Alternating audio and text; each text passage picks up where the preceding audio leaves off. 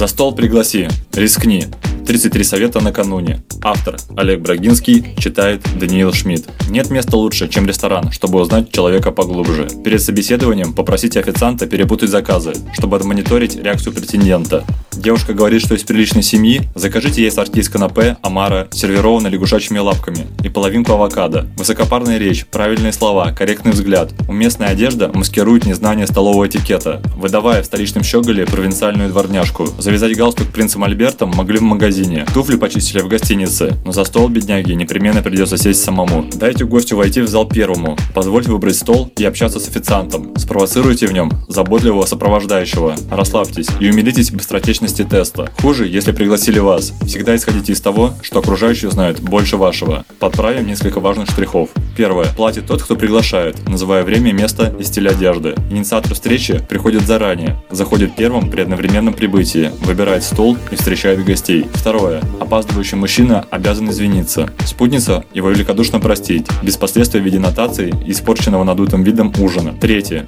Если дверь открывает швейцар, мужчина обязан пропустить женщину первой и зайти следом. Возможным считается выпустить выходящих женщин, но не следующих за ними мужчин. Четвертое. Мужчина помогает даме раздеться в гардеробе, но оставляет ее номерок за сданные вещи у себя. Пакеты с покупками и деловые портфели оставляют в гардеробе, кошелек вынимают заранее. Пятое. У зеркала женщина может поправить прическу, мужчина галстук, доставать расческу, помаду, пудру, поправлять платье и украшения, надевать пиджак или чистить лацканы недопустимо. Шестое. Инициатор запрашивает подходящий столик, указав цель встречи – деловая, дружеская, романтическая, чтобы не пересаживаться из-за громкой музыки или бликующего телевизора. Седьмое. Лучшим местом за столом считается то, с которого видны окна и входная дверь, чаще у стены. Восьмое. Мужчина, знающий ресторан и уверенный в расположении стола, идет первым или пропускает вперед администратора зала и спутницу. Девятое. Подсаживаться к знакомым за стол в ресторане за обедом и ужином не принято, хотя это возможно за завтраком, в зоне бизнес-ланчей, баре и кафе.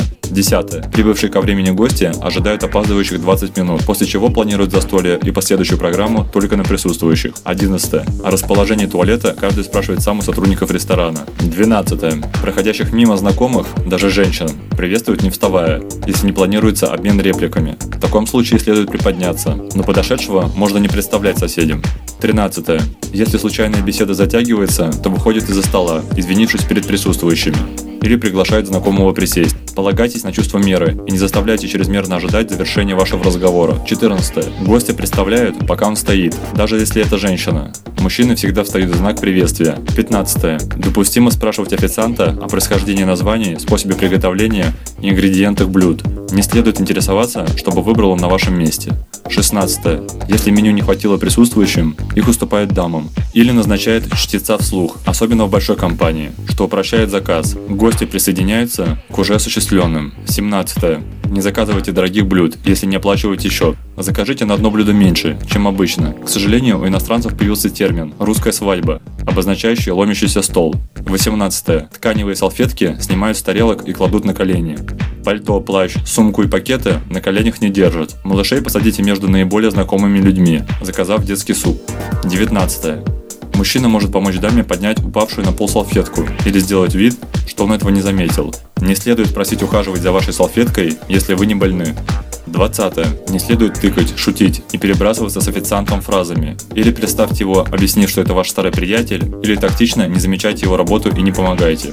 двадцать первое. Считается дурным тоном сервировать стол соломкой и перцем. Гости вправе ожидать, что подача готова к употреблению без доводки. Еще хуже начинать солить и перчить, не попробовав. двадцать второе. Следует различать основную тарелку, салатную и подставку, особенно для вторых блюд. двадцать третье. Неприлично мешать первое от края до края, даже размешивая сметану в борще. Ощипывайте ее понемногу, ложкой с краю. двадцать четвертое. Недопустимо дуть на горячее, ронять капли или выливать содержимое ложки обратно в тарелку или чашку. Телефон и кошелек на стол не кладут. двадцать пятое. Присутствие за столом не членов семьи неприемлемо использование личных столовых приборов для общих блюд. двадцать шестое. Рыбу, мясо, сыр отрезают у себя в тарелке на один раз, а не про запас, невзирая на то, что так часто делают американцы. Не следует также копировать их манеру заливать второе кетчупом. двадцать седьмое. Вилка держится в левой руке всегда, даже если едите без ножа. Зубочистка не пользуется за столом. Вас не извинит прикрывание рта рукой. двадцать восьмое. Напиток через соломинку выпивается не до дна, чтобы избежать звуков, всасывания, визуальных эффектов бульбуляции. двадцать девятое. Пену, кофейную гущу и лимонный ломтик из чашки не доедают. Говорят, английская королева скопировала геройство Гагарина с лимоном на званом чаепитии, но это высшая мера такта. тридцатое. Бисквиты едят ложечкой. Сухие пирожные берут руками. Десерты в стаканах от стола не отрывают. Жирные губы помакивают салфеткой, чтобы не оставлять следов на бокалах. тридцать первое. Мужчина или лидер мероприятия рассчитываются самостоятельно. Невежливо подсматривать сумму счета. Если процедура происходит на виду, вмешиваться недопустимо. тридцать второе. Грубым считается просить счет, если гости еще едят или пьют. Допустим деликатный непрямой вопрос, чтобы убедиться, что вы не прерываете незавершенную трапезу. тридцать третье. Обменяв при выходе номерок на верхнюю одежду, мужчина помогает даме одеться, не перекладывая эту задачу на гардеробщика. Ланкийцы едят руками.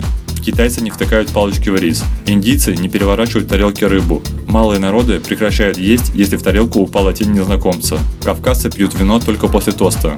Итальянцы наслаждаются капучино до полудня. Британцы передают портфейн по часовой стрелке. Африканцы едят правой рукой. Японцы едят из суповых тарелок. Русские не прячут руки под стол. Итальянцы не просят добавить тертый сыр. Чилийцы едят даже картофель фри вилкой. Эфиопы кушают только из общих тарелок. Французы кладут хлеб на стол. Тайцы не облизывают вилку. А корейцы не доедают последний кусочек. Есть тысячи удивительных правил, постичь которых не хватит жизни, но осознанность за столом – прекрасный способ заявить о себе, не говоря ни слова.